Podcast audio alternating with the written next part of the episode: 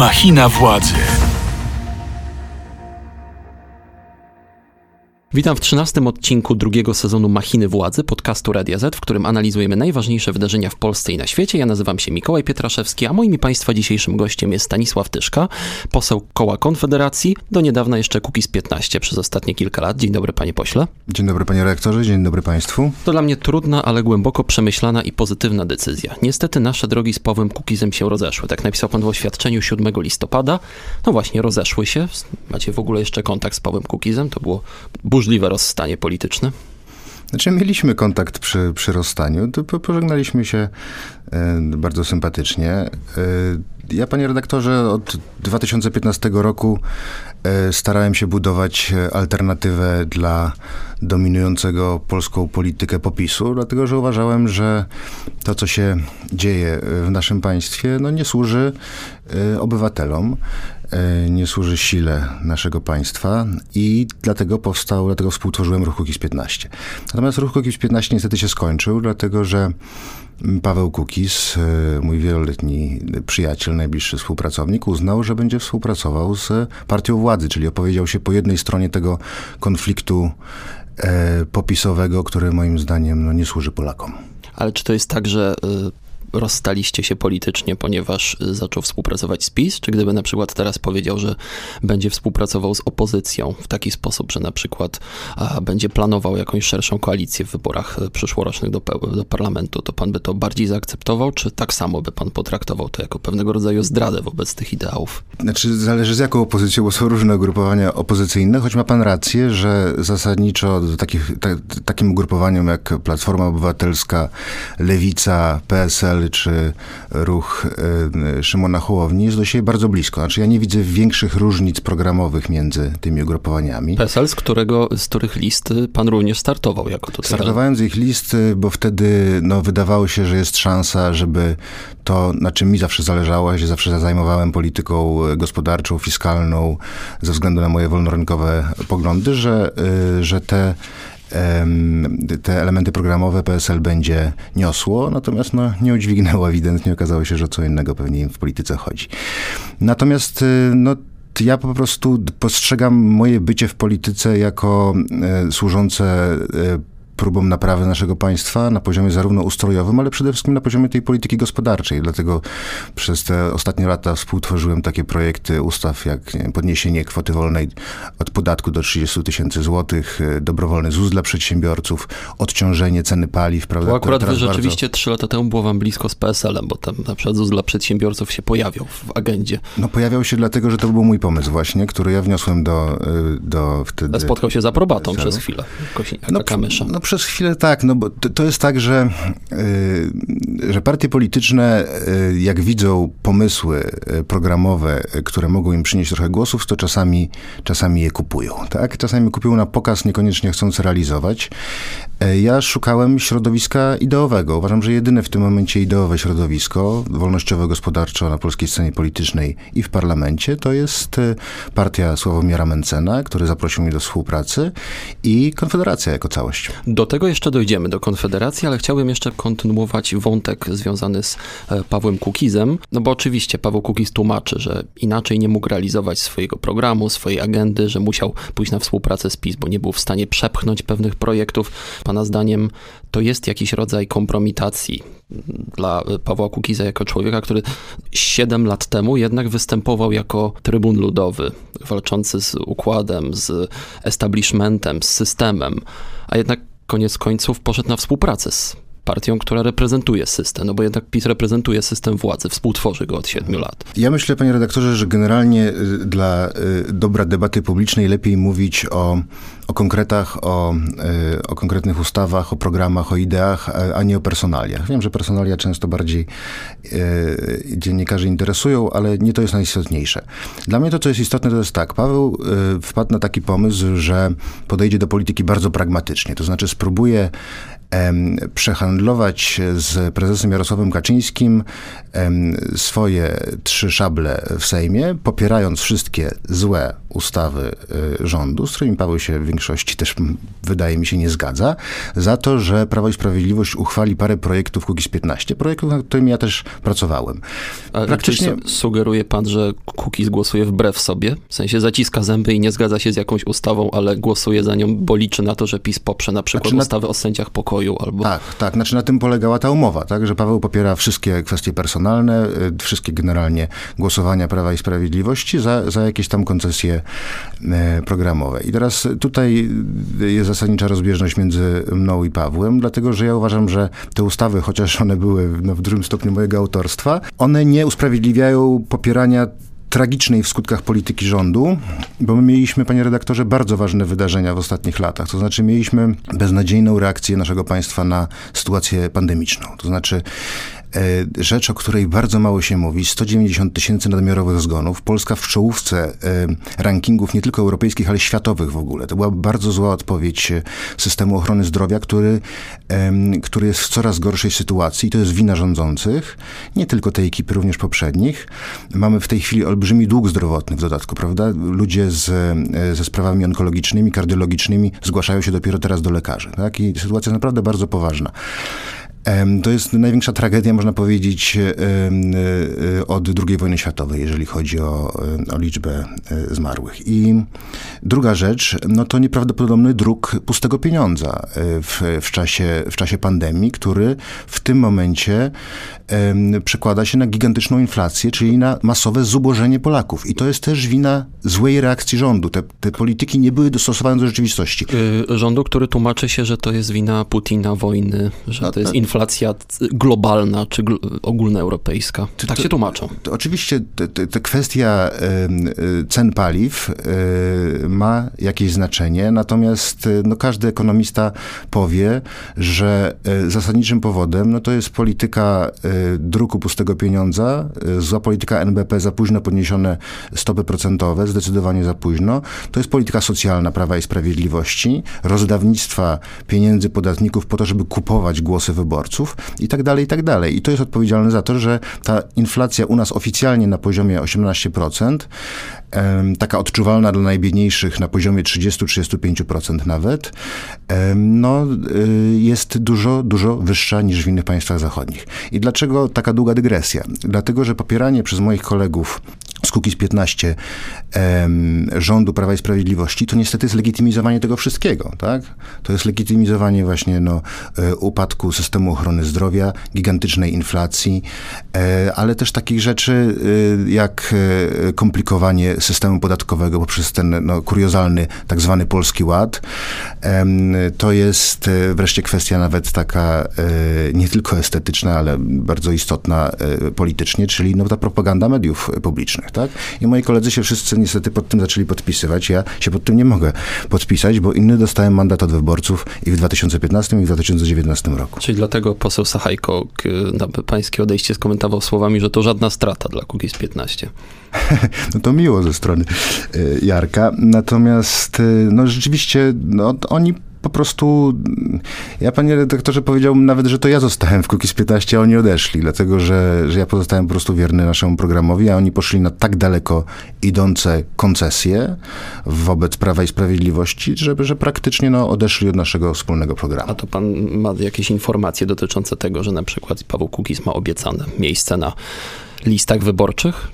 Pan, to, Paweł sam o tym wielokrotnie mówił, że jeżeli tam Prawo i Sprawiedliwość spełni jakieś warunki, to on wystartuje od nich. Tak? No, ja Ale mówię to o wielu innych ugrupowaniach też.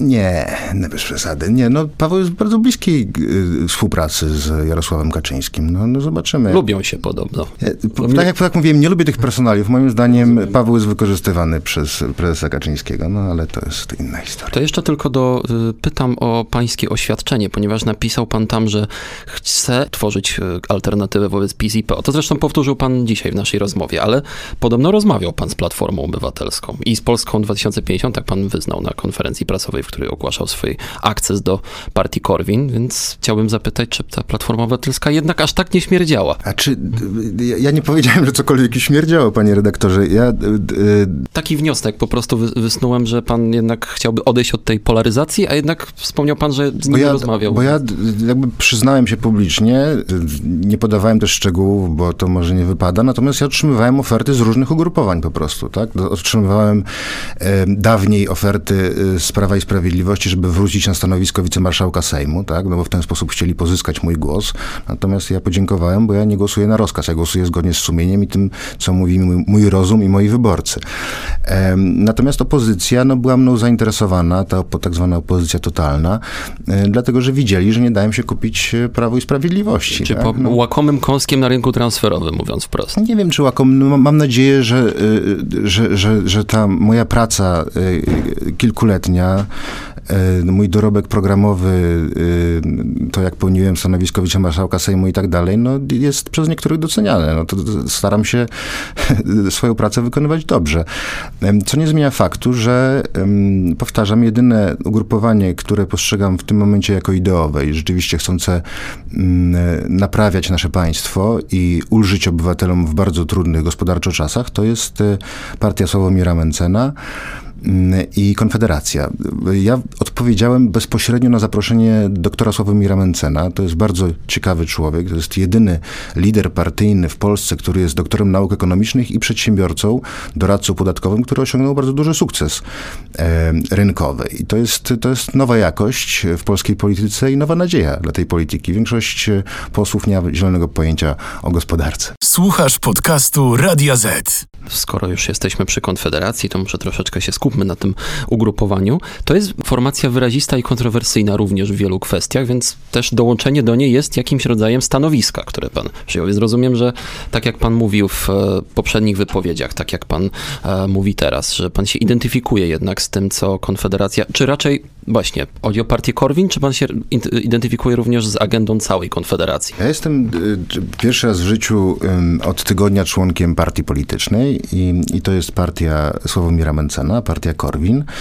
Natomiast e, oczywiście, że jest mi blisko do wszystkich e, e, kolegów e, z koła poselskiego, bo ja po prostu widzę między nami dużo więcej podobieństw niż e, ich widzę z członkami tych partii e, głównego nurtu, czyli popisem. Czyli również widzi pan podobieństwa na przykład z Grzegorzem Braunem albo z Januszem Korwinem-Mikke. No, to takie najbardziej postaci, które się kojarzą z kołem Konfederacji. No jeszcze Krzysztof Bosak z takich najczęściej pojawiających się, ale też takich, którzy mają najbardziej kontrowersyjne poglądy, mogę tak ująć. Ja myślę, że panu redaktorowi chodzi czasami o, o, o pewną formę komunikacji. Znaczy treść również. No, treści, jeżeli chodzi o treść, to mnie interesuje stosunek do gospodarki. Proszę zauważyć, że również te osoby, które pan wymienił, to są ludzie, którzy mówią od wielu lat, czasami dziesięcioleci, co będzie się działo w momencie, jak będzie się prowadziło taką politykę, e, jak prowadzi rząd Prawa i Sprawiedliwości i poprzednie rządy, czyli komplikacji systemu podatkowego, podnoszenia podatków, rozdawnictwa socjalnego, e, czyli wynagradzania niepracowania, a nie pracy. Tak? Czyli Oni 500 mówią, plus do kosza w takim razie. 500 plus powinno być trochę inaczej skonstruowane, ale to, to poczekaj, nie, nie, przepraszam, nie otwierajmy publicznego wątku, to chodzi o to, żeby wspierać pracę przedsiębiorczych przede wszystkim, tak? Bo 500 plus to są też pieniądze, które się komuś odbiera, żeby dać. Zazwyczaj tym samym ludziom się odbiera i później się im daje po to, żeby kupić ich głosy. Tak? I e, ci wszyscy ludzie przewidywali to, e, co się wydarzy teraz. To znaczy, oni się zachowali w sposób zdroworozsądkowy i przyzwoity w e, czasie pandemii. Mówili, nie wolno prowadzić takiej polityki, bo ona doprowadzi do tak gigantycznej inflacji. Do inflacji, która powoduje, że jeżeli ktoś nie miał podwyżki w ciągu ostatniego roku, to dwa miesiące w roku już pracuje za darmo, bo to znaczy 18% inflacji oficjalna, prawda? I to jest poważna sprawa, a jednocześnie jest kwestia y, reakcji naszego państwa na drugie wielkie wydarzenie po pandemii, czyli na wojnę na Ukrainie i napływ gigantyczny uchodźców, tak? Y, a jesteśmy teraz w bardzo specyficznym dziś momencie, dlatego że może y, w związku z zimą i z atakami Rosji na, na cele energetyczne, możemy się spodziewać kolejnej fali olbrzymiej napływu uchodźców. No tak? tak, ale trudno, żeby tych ludzi zatrzymać i powiedzieć, żeby wracali tam, gdzie spadają bomby. W sensie trochę... Nie, to ja, tak, to ja tak nie mówię, ale na przykład to, co ja mówiłem od, od lutego, od 24 lutego, od wybuchu wojny, to mówiłem, że polski rząd powinien apelować o solidarność europejską. Znaczy powinien apelować... Powinien... Mechanizm relokacji. O mechanizmy relokacji, oczywiście. Natomiast Prawo i Sprawiedliwość moim zdaniem wymyśliło sobie taką koncepcję, że załatwi e, nasze problemy demograficzne przyjęciem tutaj e, setek tysięcy, milionów e, kobiet, dzieci z Ukrainy. Chociaż nie wszyscy zostają w Polsce. Tak, ale my na przykład nie, um nie umożliwiamy im tego, żeby podróżowali do innych państw europejskich. To jest nawet często tak, że oni wyjeżdżają na przykład do Szwecji i wracają do Polski, bo u nas są wyższe te dodatki socjalne, tak? No to ja się temu, temu sprzeciwiam. Wyższe tak? niż w Szwecji? No, na, na, to wygląda. My naprawdę y, y, jako państwo, y, rząd Prawa i Sprawiedliwości z kieszeni Polaków jest bardzo hojny wobec uchodźców z Ukrainy. Tak, ta ustawa, która została przyjęta, która na razie ma, mm, jest zakrojona na 18 miesięcy, no to, to, to, to są dziesiątki miliardów, tak? I Polacy tutaj no, nie mieli wiele do powiedzenia. Zresztą to PiS i Platforma ręka w rękę, Hołownia, PSL to, to popierają. E, a ja i, i moi koledzy z Konfederacji mówimy jedno. E, trzeba Polakom mówić uczciwie, ile to będzie kosztowało.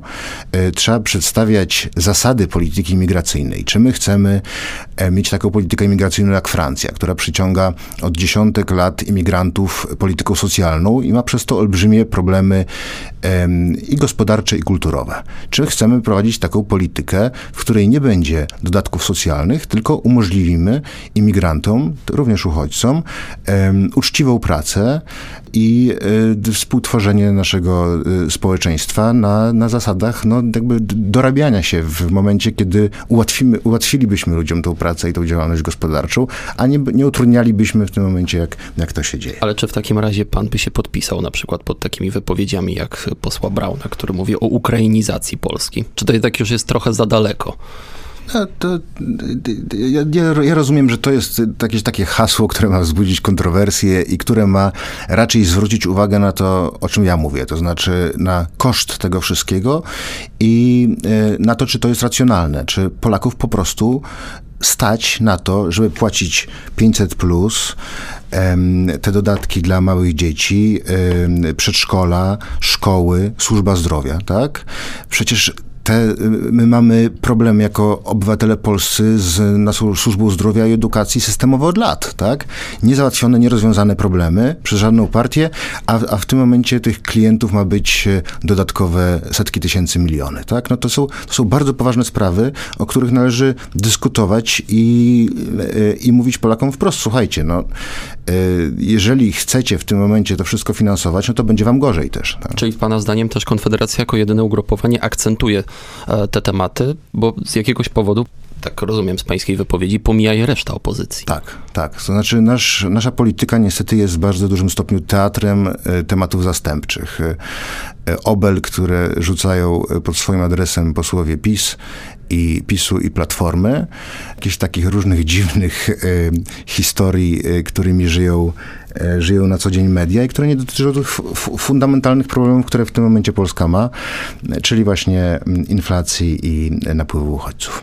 Tylko mówi pan o teatrze, ale też przypominam sobie w takim razie na przykład posła Brauna, który występował na e, wiecach e, przeciwników szczepień, kiedy było jeszcze nakaz noszenia maseczek, występował bez maseczki. To też jest jakiś sposób teatr. Ja wiem, że mówi pan o zwróceniu uwagi na pewne problemy, ale to właśnie pytanie, czy ten teatr nie działa po prostu jakby we wszystkie strony.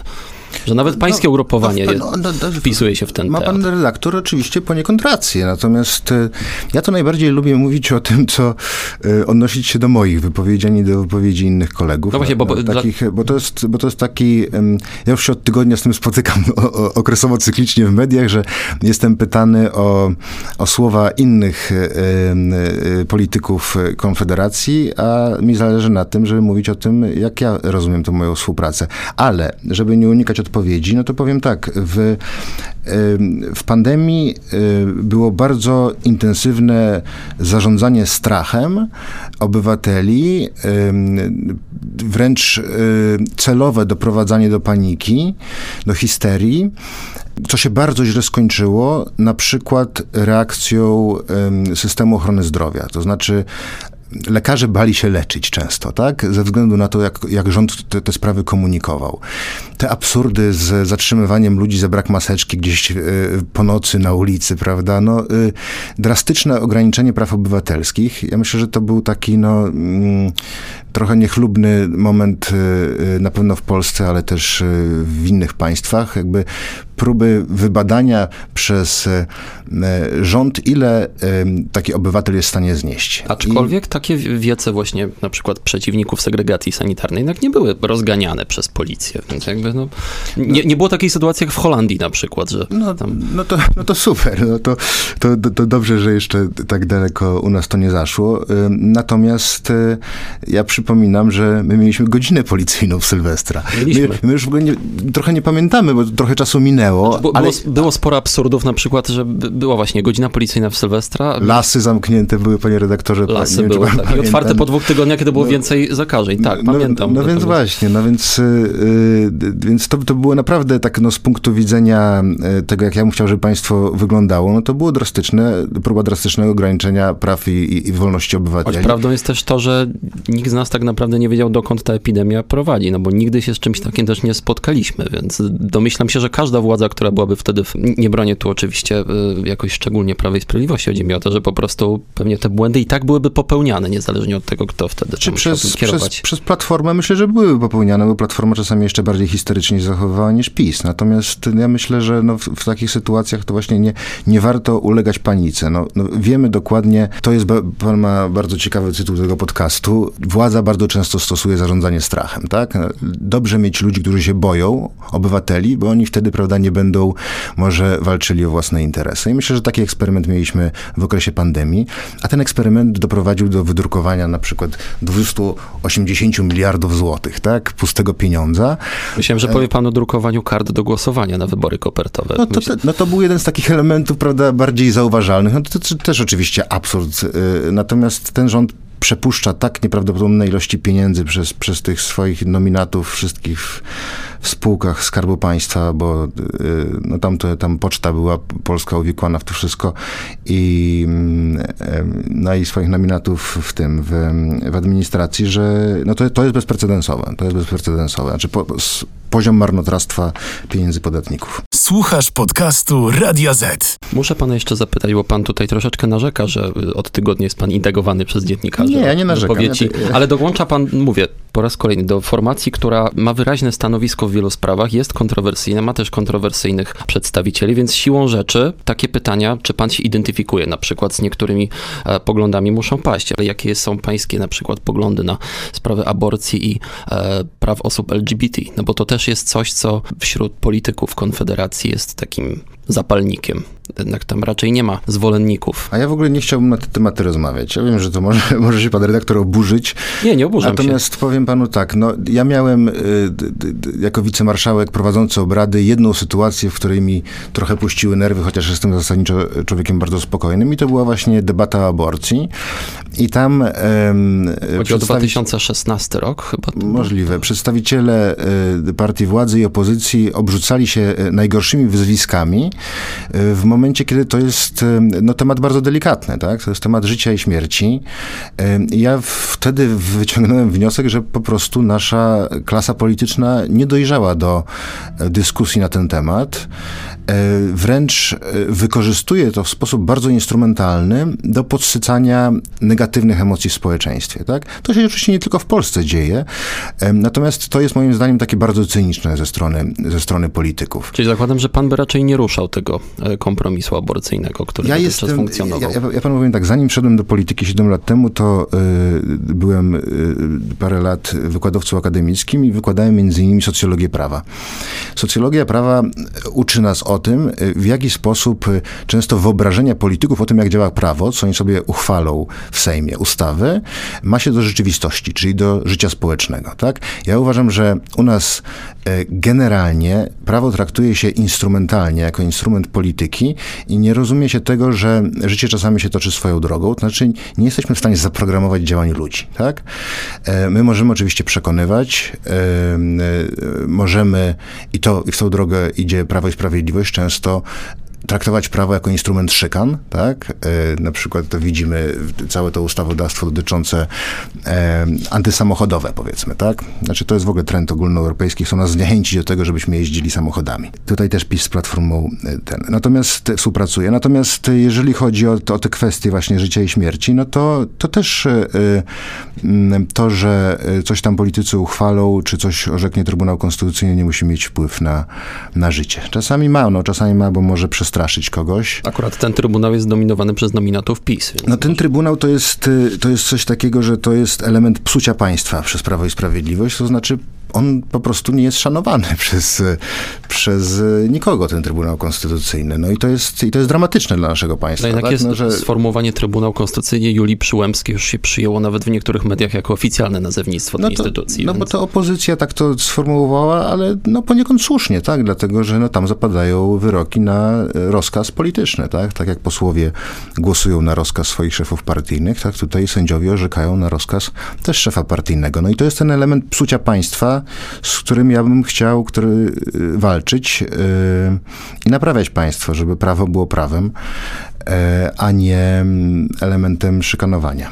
Muszę też dopytać o prawa osób LGBT, ponieważ trudno mi sobie wyobrazić, żeby żadne konfederacje jakoś ułatwiły życie właśnie spo, społecznościom e, LGBT. Raczej wypowiedzi takich polityków jak Krzysztof Bosak, Grzegorz Braun, Robert Winnicki były zawsze pełne ja tak. niechęci wobec takich osób. Mówię o języku. Ja, ja wiem, ja, ja wiem, że pan tutaj chciałby się raczej skupiać na innych tematach, ale to Nie, no, panie redaktorze, ja jestem wolnościowcem. Y, ja uważam, że państwo powinno się jak najmniej wtrącać, y, wtrącać do y, życia prywatnego. To, co mi się nie podoba, jako człowiekowi o poglądach powiedzmy bardziej konserwatywnych światopoglądowo, to czynienie z tego, co jest prywatne, zagadnienia publicznego. To znaczy, ja nie chciałbym na przykład mówić o swoich sprawach prywatnych publicznie i nigdy w życiu nie e, pozwoliłbym sobie e, zmuszać innych do tego, żeby musieli o tym mówić, ale też nie do końca zawsze chcę o tym słyszeć, tak? I, i, I, tutaj, jeżeli chodzi o politykę państwową, to uważam, że państwo powinno ludziom ułatwiać życie.